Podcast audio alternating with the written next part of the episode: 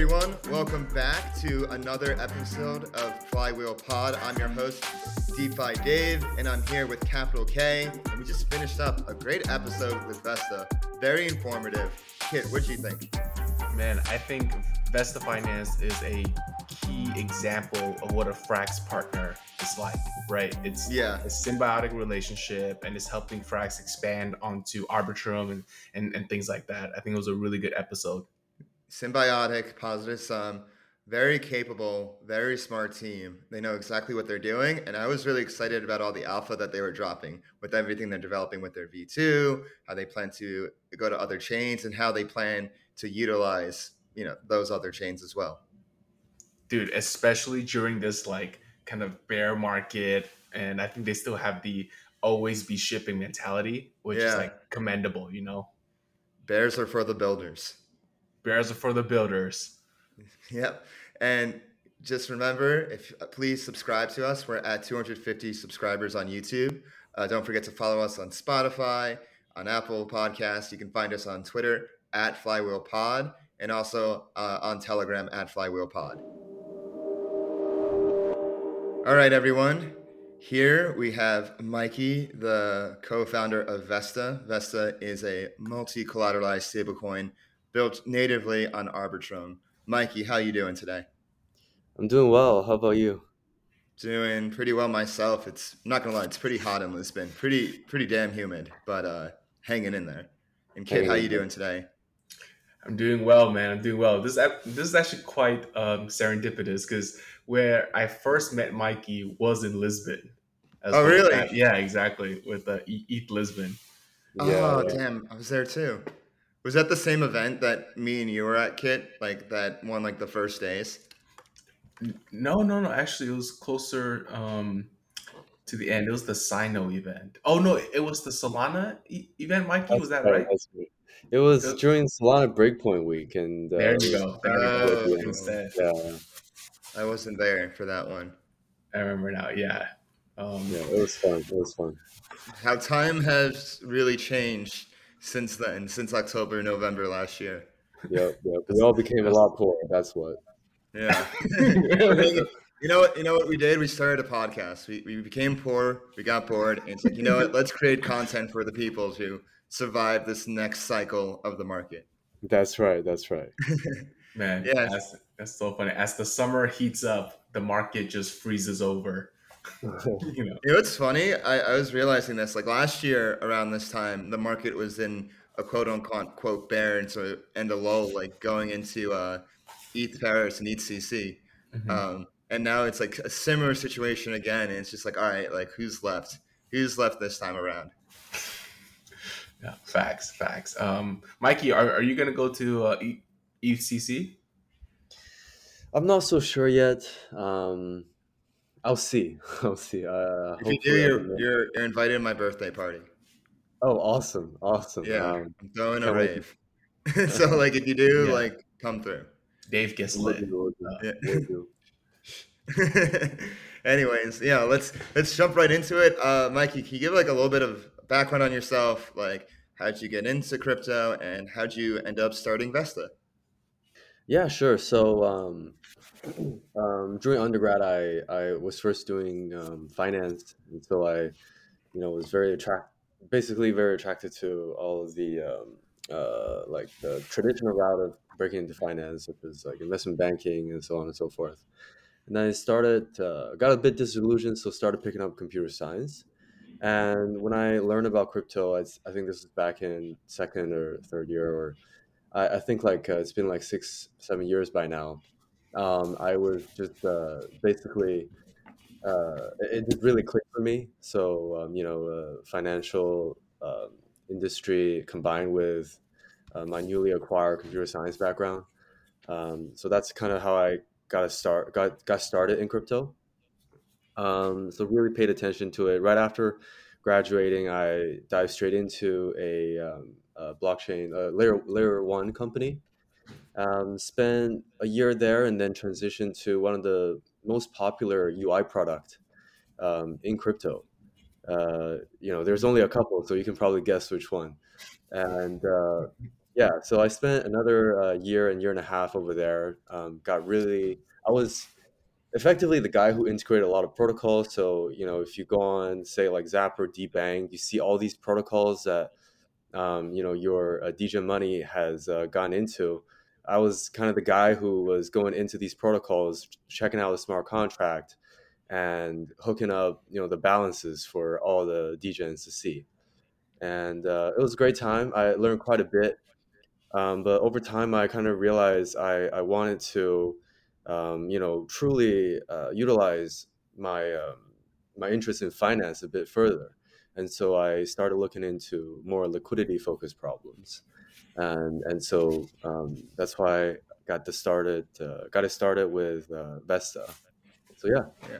I'm curious uh, with your time at this UI company. You said you went in, you checked out a bunch of smart contracts, a bunch of projects. Like, what are some things that you noticed about those projects? And uh, yeah, what are some things that you noticed?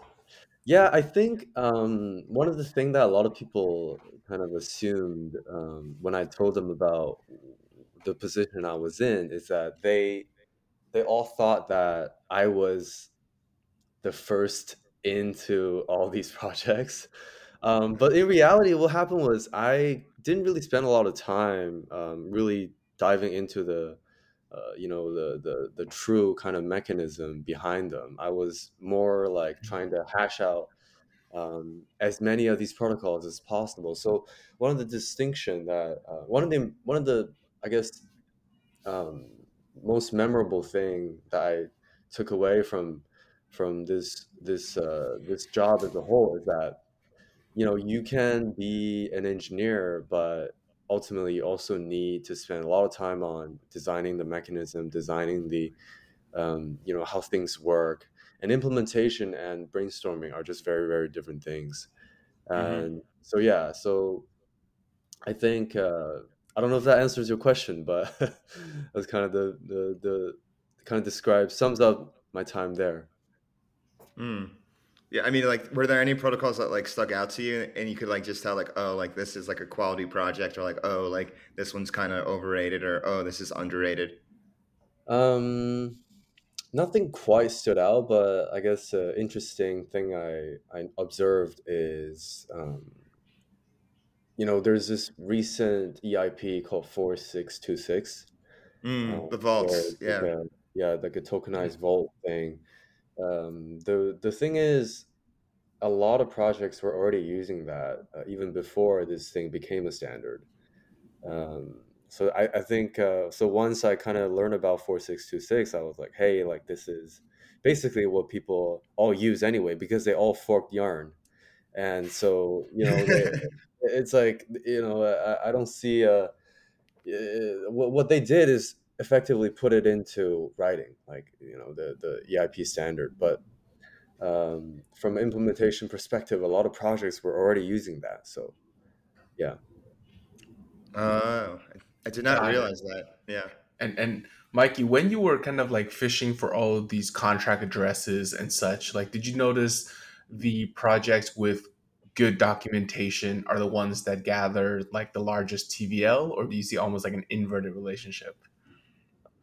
I think um, good documentation definitely correlates with um, uh, the amount of confidence that people have on a, uh, in a protocol, right? Like if if the documentation is it makes sense first of all, and it, it's well written, and it's you know um, uh, it's uh, uh, it's very clear that people put a lot of thoughts into it and in that way it's it shows to the people that they you know the project owners the project creators they put a lot of thoughts into um, creating the project.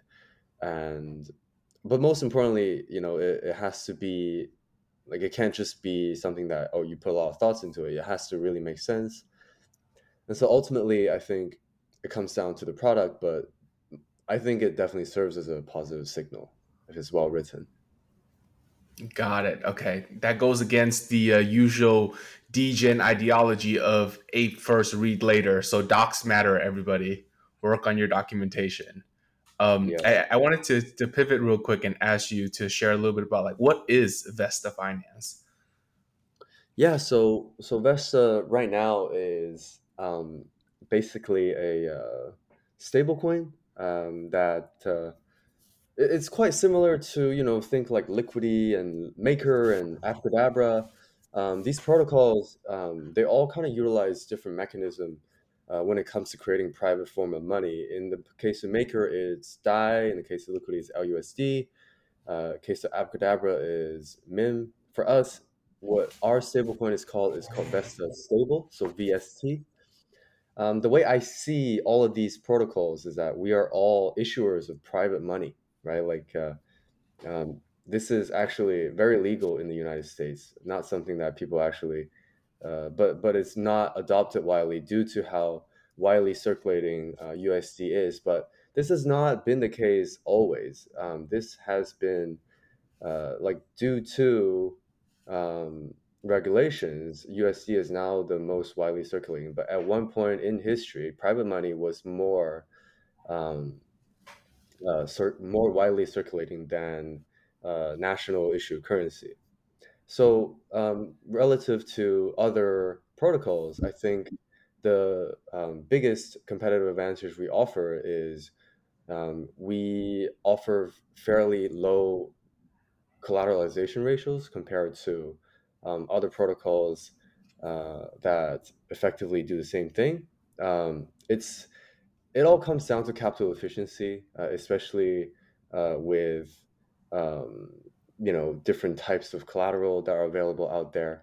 People are always looking for uh, the place where they can utilize the most out of their buck, and so that's the way that we've approached it. And that's kind of the current form of Vesta, but going forward, we're we're going to um, we're currently devising a lot of mechanism to um, you know maybe utilizing the collateral and and conduct uh, farming operations similar to you know what uh, Frax is doing, um, conducting more um, liquidity pool based operations such as uh, such as AMOs like um, from Frax.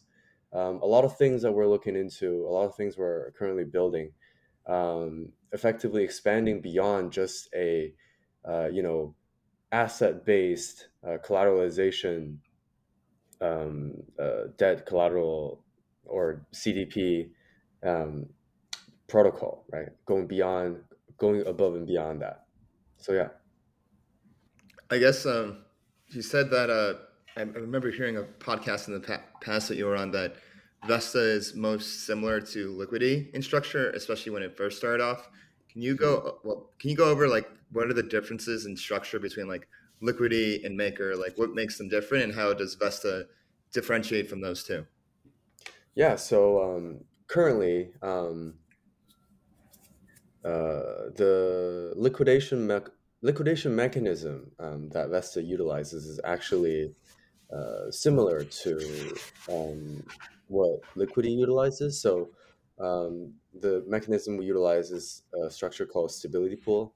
Instead of relying on external capital like Maker to uh, instead of relying on external capital to liquidate underwater positions, um, the the structure that we utilize when it comes to liquidation is we we ask people to put money into a stability pool, and then the money from the stability pool is then um, used to instantly liquidate um, underwater positions. So this uh, alleviates uh, a couple a couple issues. First of all, is a timing issue, right? So with Maker, you have to wait up to uh, an hour. You have this one hour window to liquidate, and then you most importantly have to rely on other people to come in to liquidate for you.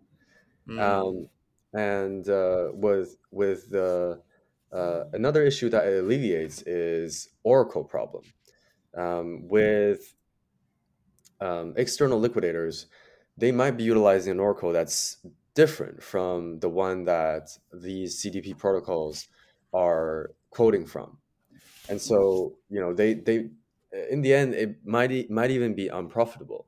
And so with a stability pool, what it ensures is the Oracle and the liquidation price. Oracle, Oracle that liquidation kind of um, uses, as well as the actual liquidating uh, price is always the same. So, um, in my opinion, it's just a much better mechanism. That's why we we inherited it from Liquity. Um, and uh, yeah, so for our V2, we are expanding beyond that. Um, we're actually going to, um, we're, we're looking into making Liquity, uh, or rather making the stability pool just one part of the liquidation model.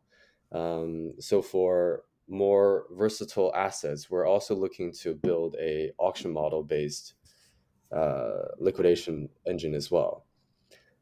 Yeah. Hmm. Yeah. Do you think in the future, like this, like you mentioned, the collateral, you're thinking about doing AMOs with the collateral? Would you do the same thing with the stability pool as well? Yeah. So the stability pool could be very versatile, right? Like it's just uh, when it's not liquidating anything, it's just sitting there. So this pool Yeah. of money uh, could be um, could you could divert portion of that towards say you know making uh, market making right um, or you know provide providing that out as uh, as a loan of some sort these are these are all possible this is actually what um, i believe uh, a fellow project is working on um, i forgot the name of their i forgot which one exactly i, I think it's either ndx or or uh, or uh, whichever one but this is something that we're also working on in house as well, um, where you know people will not only gain from liquidation, but they also will uh, earn maybe yield or fee generated from you know liquidity pools. Makes sense. Makes sense. And then I saw that when you first launched uh, Vesta, you were part of um, Olympus's incubator launchpad program, right? Yep, yep. And then you also partnered up with Frax, and I think recently something with GMX as well. That's right. Yeah. So, like you know, from your experience partnering up with with all these DAOs, like, did you always want it to start that from the very beginning to be a very integral part of the DeFi ecosystem? Yeah, I think so. I think that's something that um, we are uh, we haven't put a bunch of focus on lately, but at the start, it was I would say one of the uh, reason why we did get a fair bit of traction was because of our successful partnership campaign. Um, we did, you know, f- we we were fortunate enough to become one of the um, first project that Frax partnered with on Arbitrum. We were part of the Olympus Incubator program. Um, uh, I think to this day, if you go to Frax staking, I think the VST pool is the first one that shows up. I, I don't really know. Yeah, I don't really know why that is, but um, I think you know uh, uh, we're we we we definitely are. Um, we definitely do take the approach of um, placing uh, our partners, uh, or rather, just seeing the partnership division as something that we uh, really emphasize putting a- putting a lot of efforts on. So, so how did you go about choosing these partners? Well, I think a lot of it was, um, you know, uh, I would say it's a combination of reputation as well as introduction, as well as you know the harder metrics such as TVLs and this and that, right? Um, Frax being one of the largest stablecoin uh, protocols, it, it made a lot of sense for us to um, partner with it. And uh, at the start, also we we did get um, some support from from Sam from Frax himself as well. Uh, he was able to direct some incentive toward the pool, and uh, that really helped us. That really helped us bootstrap um, the initial liquidity of VST paired with Frax. Interesting. And then, do you ever have? Because obviously, Vesta is a stable coin protocol and project, Mhm, and Frax mhm. is also another stable coin uh, project. Do you ever think about competition, or do you think it's more of like cooperation? In the current stage is definitely cooperation, right? I think that um, you know Frax has built such an amazing ecosystem that we are um, fortunately a part of, and um, I would I would go as far as saying that like the the the there isn't necessarily any uh, uh, competition in view at all due to how how how much smaller Vesta is compared to Frax at the moment because you know it, it, it's a we we are focusing on very high quality um, collateral. We don't really onboard um, um, you know things that are more centralized uh, at the moment. Um, so with Frax is you know that is uh, fundamentally um, different, I would say, right? Like uh, Frax takes a very uh, philo- uh, different philosophy when it comes to uh, what is backing their um, stablecoin and this and that. And for for us, we we think that um, you know we we want to ensure uh, the security of our protocol in the long run. Well, at least in the short short term, uh, in as well as um, what we've done so far, right? Like we we haven't yet onboarded uh, anything uh, similar to what Frax has done. So it's uh, in a way it's very different philosophy, and that's why I think that we have sustained this traction because we have people who are um, aware of you know the way that we approach uh, you know decentralization and so forth. So yeah. And what's it like working in the Arbitrum ecosystem? Um, why did you choose it, and how do you think it has evolved uh, since uh, Vesta first launched? I think it is definitely one of the most um, thriving ecosystems. Um, I, I would I would go as far as I would go as far as to to say that um, it is, you know, there hasn't been a lot of incentive from the ecosystem itself, um, different from a lot of um, other ecosystems such as. Uh, um, I, I, guess I shouldn't name names, but you know, a lot of L ones they mm-hmm. they definitely um, they they not only build a good infrastructure, but they go as far as you know rewarding uh, economically as well. Um, but that hasn't been the case with Arbitrum, right? Like uh, I think that has been the case, but but the number is like um, ten degrees smaller almost. Uh, it's uh, much much less for the projects that they onboard. So a lot of projects that onboard into the Arbitrum ecosystem, they're truly attracted by maybe the user experience, you know, the quality of fellow builders, and so on and so forth. Um, we've we've uh, you know, we talk to GMX all the time. We've had AMA with them. We've had AMA with Dopex as well. All of these fellow builders on Arbitrum are all very friendly and welcoming in terms of you know exploring collaboration and and offering help. So, um, you know, I think it's definitely one of the better ecosystem to develop in right now. Yeah, and it definitely seems like a lot of projects that are purely Arbitrum native. Um, I think the most most so, honestly, out of all the rollups and chains I've seen that aren't just merely forks, uh, like you guys, native to Arbitrum, GMX, DopeX, Umami. Um, so many great projects and a lot of you know high quality teams just building on there, mm-hmm, and without yeah. even any incentives. You know. Yeah. Yeah. Yeah. Yeah. I think that uh, we we we um, I, I definitely uh, think that it is also a viable strategy to you know uh, hunt for grants and incentives and so forth. Uh, but at the same time, you know you you kind of open yourself up to uh, uh, to kind of you know you're kind of pegged to that ecosystem at, at that point, and um, I think we have more leverage uh, in this in this regard. Like we can go wherever we want, wherever that makes sense uh, in the current phase, uh, as long uh, since we haven't yet uh, fully fleshed out uh, V two, um, we we're we're currently we will just stay on Arbitrum, and it's been just fine for us. Got it. Do you see a future for Vesta where it's multi chain? Yeah, fully. I think that um, you know we want to expand the use, expand the supply of VST um, as much as we can, and um, you know that would definitely entail uh, capturing, you know, the the the the collateral, the revenue from other ecosystem as well. Got it. Would you be afraid of like fragmented stability pools since you guys have to handle the liquidation pretty much in house. Yeah, so the way that we are approaching um,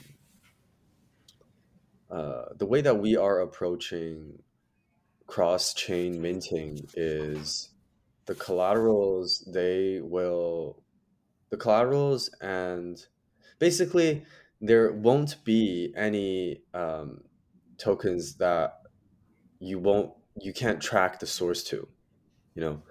Um, effectively you know if if something is getting liquidated we'll always be able to trace it back to the people who opened it um, and then you know deal with it accordingly that way maybe it may be someone who uh, minted from arbitrum and they minted directly onto ethereum yeah yeah so Hmm. yeah that's a kind of a, a, a kind of a sneak peek of our v2 which is uh, cross-chain minting Oh, that sounds cool. Ooh, alpha alert. So I could I could have my collateral on one chain and then mint it on another. Yes yes correct Dope. Um, I guess like the tricky part about that is the oracle's cross chain. It's just like how can you make sure that you know your position's still solvent? Yeah, yeah. So that's something we're we're uh, still looking into, I'd say. But uh, in terms of the engineering kind of implementation, we definitely have uh, moved forward with making a couple of assumptions. That's actually uh, something I think we were talking to Chainlink about. Um, Mm. but uh, we'll be we'll be uh, you know making some progress there for sure. Coming soon. with with the market kind of you know drawing down these these past couple months like how did vesta's liquidation mechanism perform It uh, it works really well. Um, all the stability pools have been they were none of them you know were depleted, and liquidation all happened um, very quickly. And um, we also pushed out an update to our liquidation. Originally, our liquidation engine was you can almost say uh, uh, overly harsh on the um, people who opened uh, Mhm. vaults, um, but we have made the modification to separate um, bonus to liquidators um, compared to so basically a lot of collaterals can be retrieved by the vault openers now um, once you do get liquidated. And uh, yeah i think uh, you know the system works just fine um, and our token has been currently the issue is actually overpeg. And so we we we we're creating a, a arbitrum not arbitrum uh, arbitrage bot to um, arb down the uh, the premium back to zero uh, back to one. God and, and the premium being like is um vst is trading above a dollar? That's right yeah. It's currently trading at 1.008 i think. Oh, that's not bad.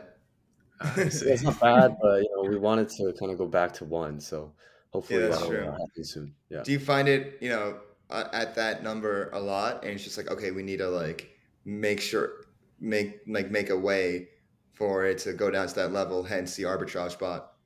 That's right. That's right. Yeah, we uh, we we we've um, opened redemption to the people, and now basically there's it's impossible to be lower than um, 0.995. Mm. Um, it could it could even be a, a tighter peg if we lower the redemption fee. Um, so now we're we're trying to tackle the um, the premium problem. Um, it is not a big problem, I would say, but uh, you know Mhm. we'll uh, we'll resolve. it. Better to nip it in the bud now. Yeah, yeah, exactly. Um, I have a question. Is there contingency plans if, let's say, the stability pool is depleted? Is there like a plan B, or what is supposed to happen if if that ever were to happen? Yeah, so um, the mechanism that kicks in after stability pool is depleted is um,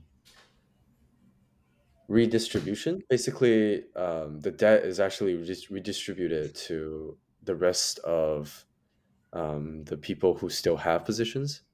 Not only the debt, but also the collateral. So um, people effectively take on a bit more collateral and a even bit, uh, even even more bit of uh, uh, debt as well. Sorry, I got it reversed. A bit of debt, but even more of collateral to the rest of the uh, people still in the ecosystem. So the system will be intact, but um, you know the it's just the the uh, the rest of the vault openers will uh, see a bit of money, uh, both asset and liability. So, oh wait, so like well, their collateral and their debt increases after right, the. Yeah. yeah. How, oh, I guess like, I'm crazy. trying to figure out how that like works. Yeah, like, yeah. why why does it work like that? Can you walk through an example? Yeah. So basically, if say that I get liquidated and there's no longer a liquidity pool, um, uh, capital, say that you originally had, you know, um, uh, $150 worth of ETH and $100 worth of um, debt, uh, VST.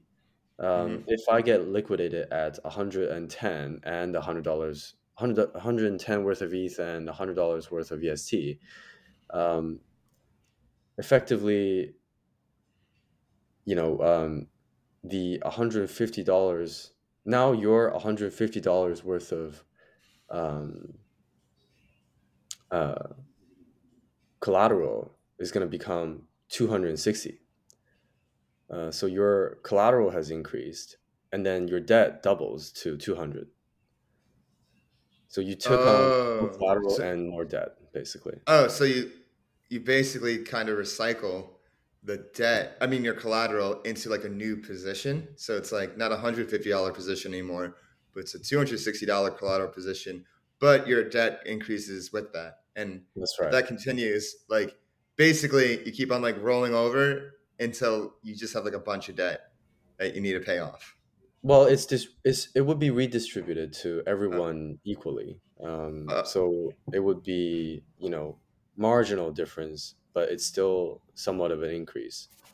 I guess wait, what's increase. wait what's being redistributed? The collateral is being redistributed to all the uh, stability pool stakers. You're saying to all the non-stability not stability oh. pool stakers, but the vault openers. Yeah. Oh, vault openers. So if I open a vault, okay. So if I'm taking out debt and somebody gets liquidated without the stability when the stability pool is depleted, then that collateral that's getting liquidated is distributed to all the vault owners and at the same time your collateral and debt increase. Is that correct? That's right. That's right. I see. Okay. Is okay. This, so, is this huh. how Liquity works too, or is, did you make up this? Did you create this yourself? This is how. Yeah, this is also a model that we inherited from Liquity as well. Got um, it. Yeah. So, so this is, I would say, um, uh, I think the design principle that they follow is that they don't want to deal with external capital at all. They don't want to deal with auction at all. Mm-hmm. Um, I would um, go as far as saying that uh, uh, it's not necessary to fully prevent outside capital. Um, I think an auction model um, works quite often, and so you know what what we are currently working on is um, potentially devising an auction model as well before you know stability pool gets gets utilized. Um, I think Euler has a, uh, a model where they I think the amount of reward increases over time, rather the amount of um, like liquidation bonus increases over time, and so you know that's that's another model that we are looking at. And i think that is extremely attractive to you know auction based um, um, liquidation. And uh, so yeah.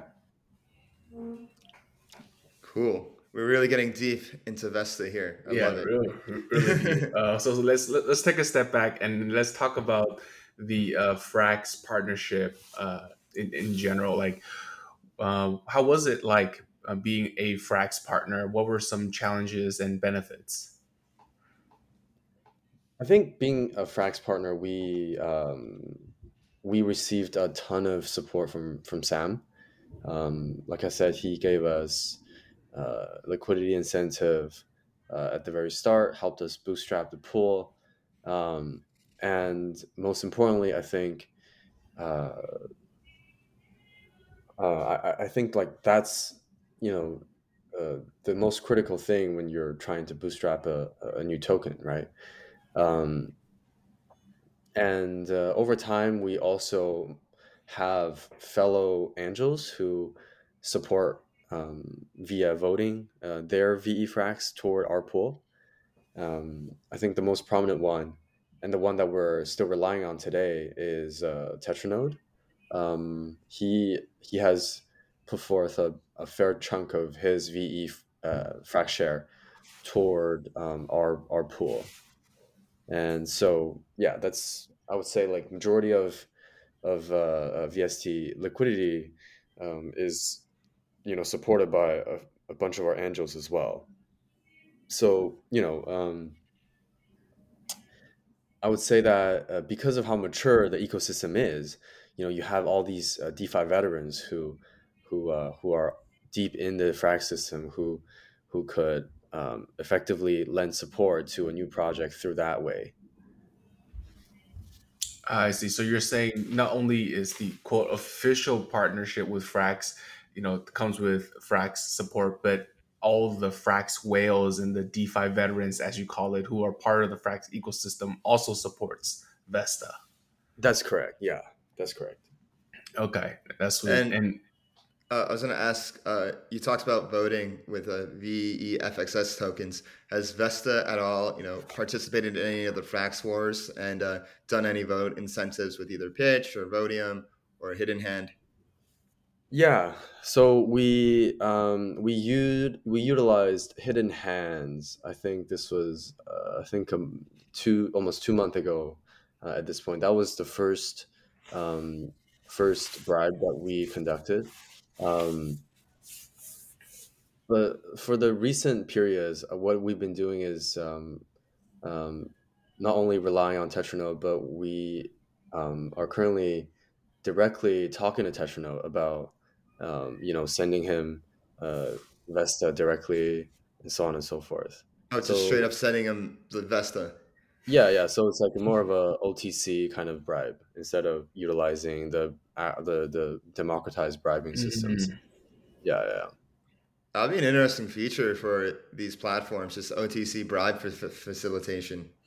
That's right. Yeah, yeah. Uh, I hope Charlie's taking notes here. Yeah, no, and then um, so those are good things, but what are some of the challenges in in being a Frax partner?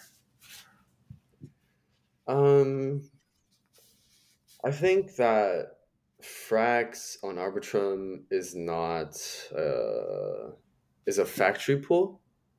Um, so from a user experience perspective, people uh, like the curve itself is already hard hard enough to use, right? Mm-hmm. And you know, like uh, now you have to ask people to take the extra step to click see all pools uh, instead of having the Frax pool being populated right on the front page. Uh, by default, I think the front page doesn't populate factory pools, and so you know uh, we we effectively have to devise user experience um, from the ground up. Uh, that's technically what we're doing in, in house. We, you know, we, are trying our best to um, get Frax supported on all the uh, aggregators, liquidity aggregators, um, DEX aggregators. I meant and uh, you know like give people a smoother user experience when they want to you know go from VST to Frax to back to USDC or ETH or whatever they base off of. Would uh, is Vesta considering pairing to the Frax base pool at all? Um, I don't think we've initiated the conversation there, um, but uh, for now, I think we uh, we're, we're, definitely open to that idea um, because whatever can make the user experience better, we we're definitely open to explore that.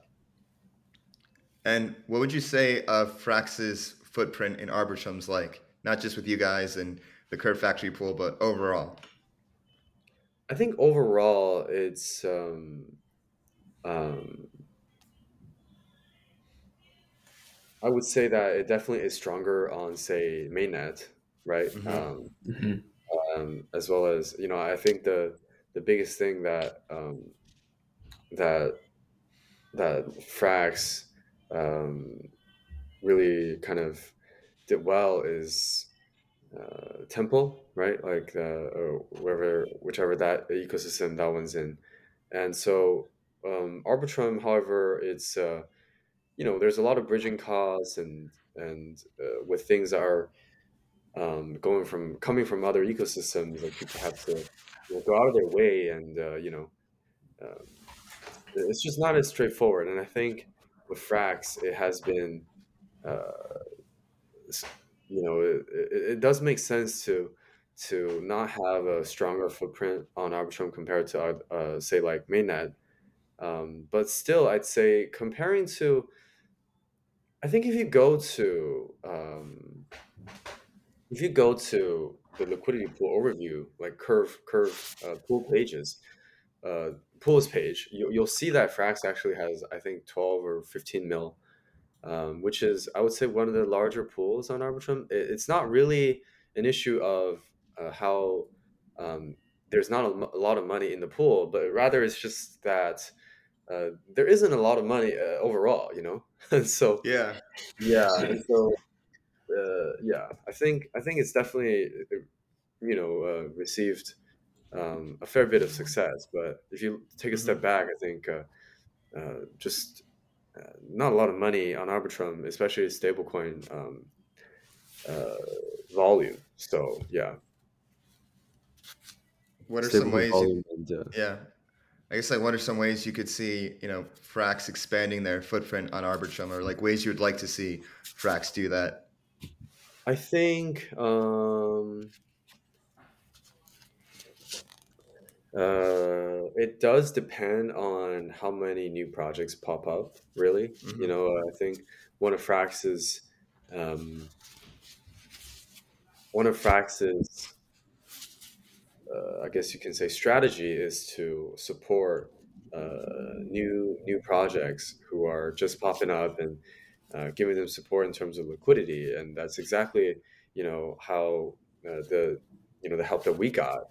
And I think Arbitrum in the current stage, I think DeFi in the in the current phase is just uh, you know these um, liquidity layer protocols. Um, they're just not as prolific as say uh, uh, half a year ago.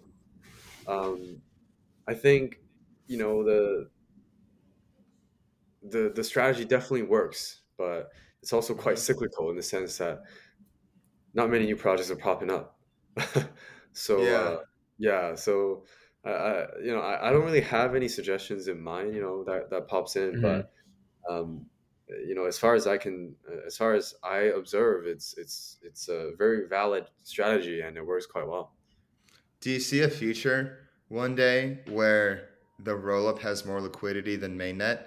or do you think mainnet will always have more liquidity than capital than rollups? And I'm thinking like more like way down the line, like few years, who knows how long down the line.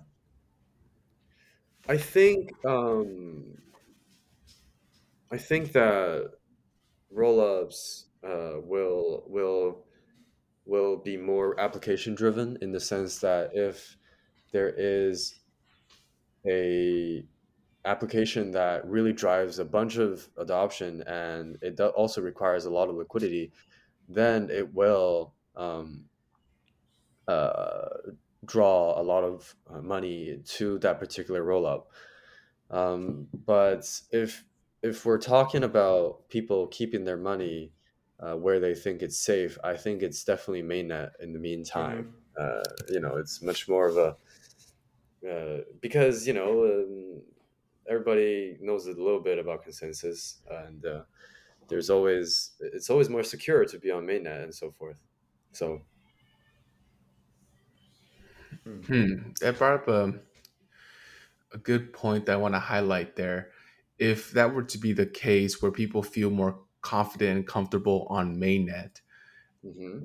why did Vesta decide to build on Arbitrum? I think it was also a narrative play in the sense that you know there wasn't any um, layer two native stablecoin when we were launching, and so we wanted to test out this particular thesis where we want to be, um, you know, uh, uh, we want to be the the stable coin on these layer twos, and and that was this is also aligned with what I mentioned earlier, which is um, I believe capital on layer two would be more uh, uh, application driven, right?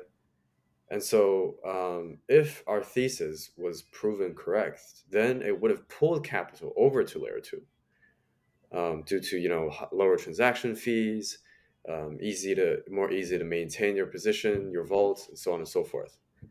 Um, I think it's proven to be somewhat successful, although I would like it to be more successful. Um, but you know, uh, uh, uh, you know, it's just a massive A/B test, and so obviously we we're, we're going to mainnet uh, once mm-hmm. we have two, and you know from there we'll be able to uh, let mainnet users enjoy the better primitive, the better lending protocol primitive that we'll be building. Cool, because I've never thought about like you know ETH L1 having a separate TAM than all the rollups, each having their own TAM. You know, that was a, a, a pretty interesting paradigm to, to think about. Yeah, yeah. I think ultimately it comes down to you know the benefits and uh, so forth, and so you know. Hmm. Hmm. Yeah. Hmm. Yeah. I'm, I'm I was just thinking about um like other like types of rollups like ZK rollups. Do you see I guess like are you into the like diving into the tech between like optimistic rollups versus ZK rollups? And like something I've been hearing is like could like one day like optimistic rollups make the switch to become ZK based? Um like are you like what do you think about that? Have you thought about that at all?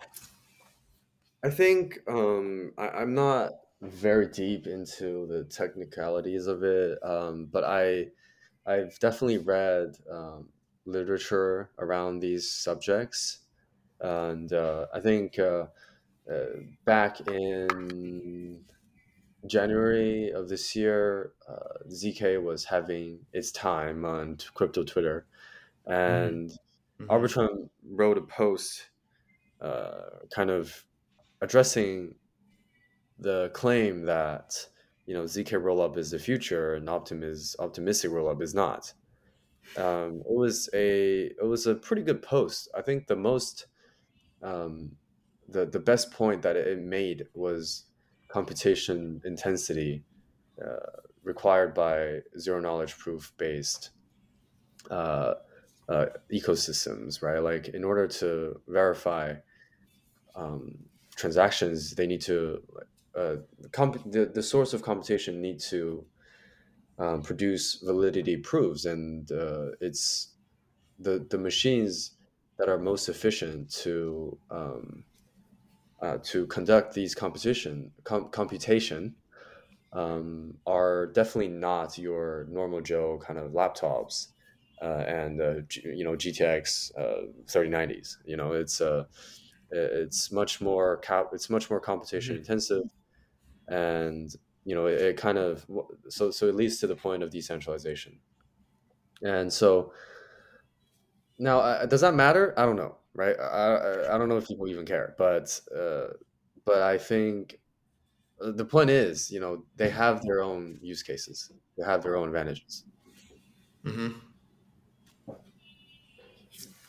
got it. And then i wanted to ask for arbitrum specifically what are some ways the ecosystem can have the uh, can increase its stable activity you think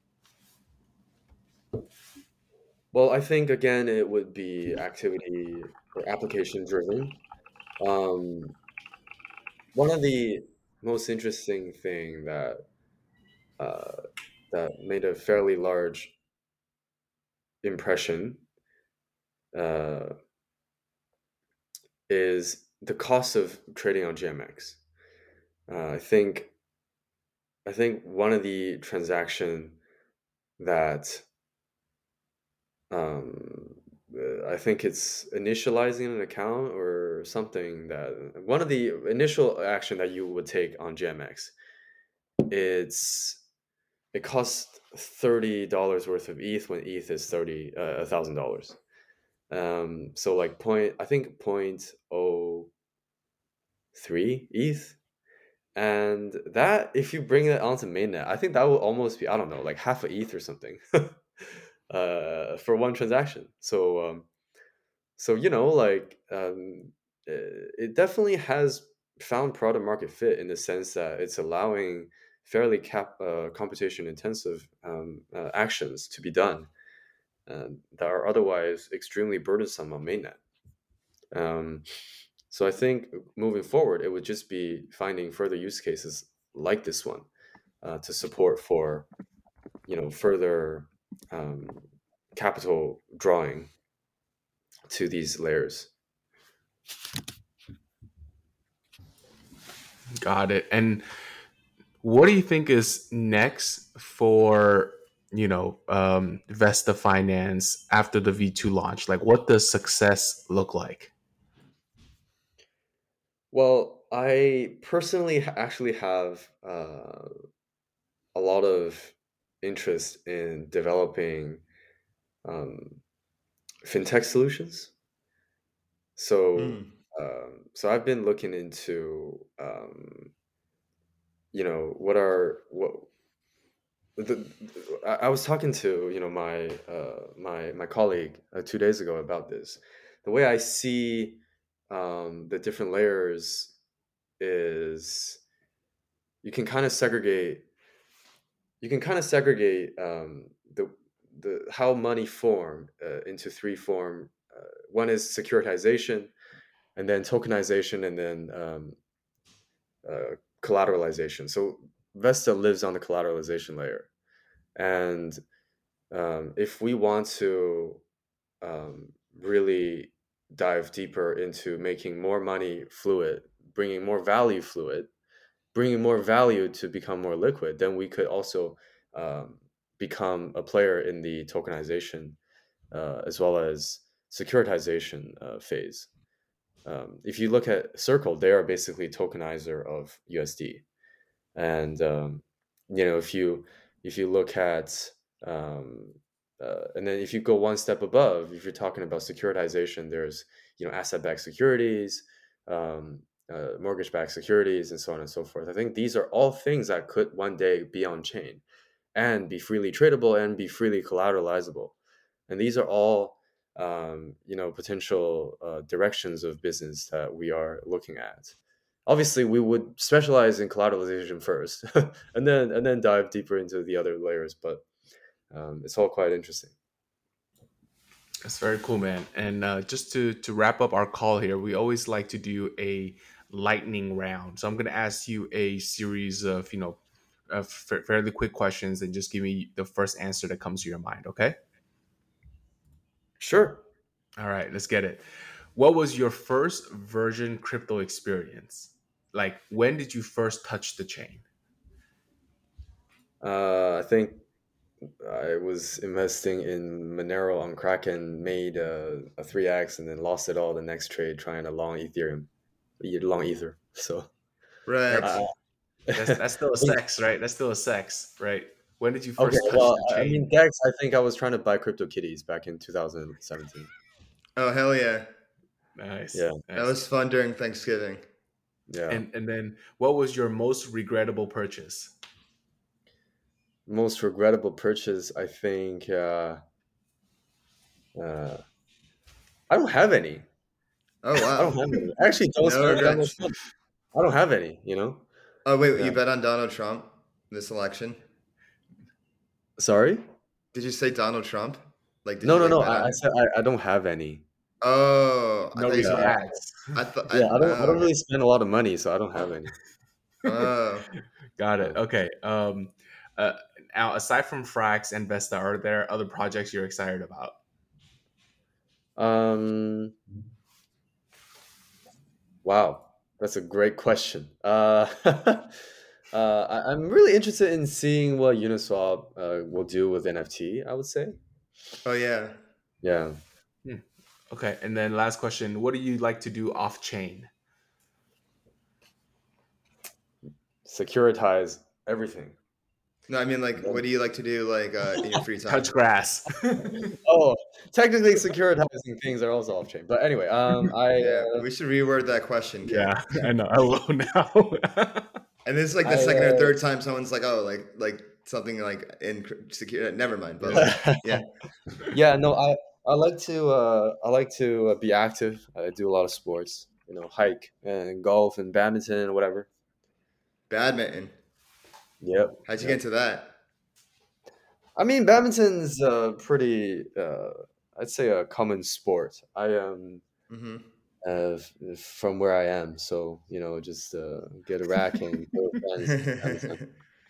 I just remember playing that in gym class and how competitive it would get. yeah, Yeah. same. And, and also start the name of the party. You know. Yeah, yeah. The shuttlecock, right? The best name ever. yeah. Yeah. Cool, man. Well, Mikey, thank you so much for joining us today, man. This has been a really insightful session on Vesta, Frax, and what it means to be a Frax partner. Thanks for joining, dude. How do Thank you, find Mikey. you? Definitely learned a lot. Thank you guys. Yeah, I'm glad to be a Frax partner. I'll talk to you guys soon. Yeah, man. And oh, before you go, how do people get in touch with you and, and support Vesta Finance? People can find our project at vestafinance.xyz, no dash uh, or anything. Um, from there, you'll be able to access our Twitter and Discord. Um, if you can't wait, you can always uh, type in Vesta Finance with no dash either on, on Twitter as well. Awesome. Thanks, man. All right. Talk to you guys soon. Wow, Dave. What an episode with one of the key Frax partners. Am I right? Yeah, and I expect to see much more of them in the future. Like I think they're going to not just become a big force on Arbitrum, but on plenty of other roll-ups and chains as well. Yeah, man. I think moving forward, we, we should definitely have more of these Frax partners come on so that other people would know to like partner up with Frax and the kind of value Yeah. that Frax can bring to the team. And there's so many different ones. I mean, you have Vesta, you have StakeDAO. Um, if you if anybody has any suggestions, leave them in the comments. Um, but yeah, we're definitely gonna have more partners on, and we should definitely, you know, because Frax doesn't exist in a vacuum. Um, it's the partners that makes this expansion possible, especially on chain. Awesome, man. Well, I hope everybody enjoyed this podcast. Uh, please remember to follow us at Flywheel Pod on Telegram and Twitter. And you can find me on Twitter at 0x capital underscore K. And then here's Dave's handle. You can find me at DeFi Dave 22 on Twitter. All right. Peace. See you next time.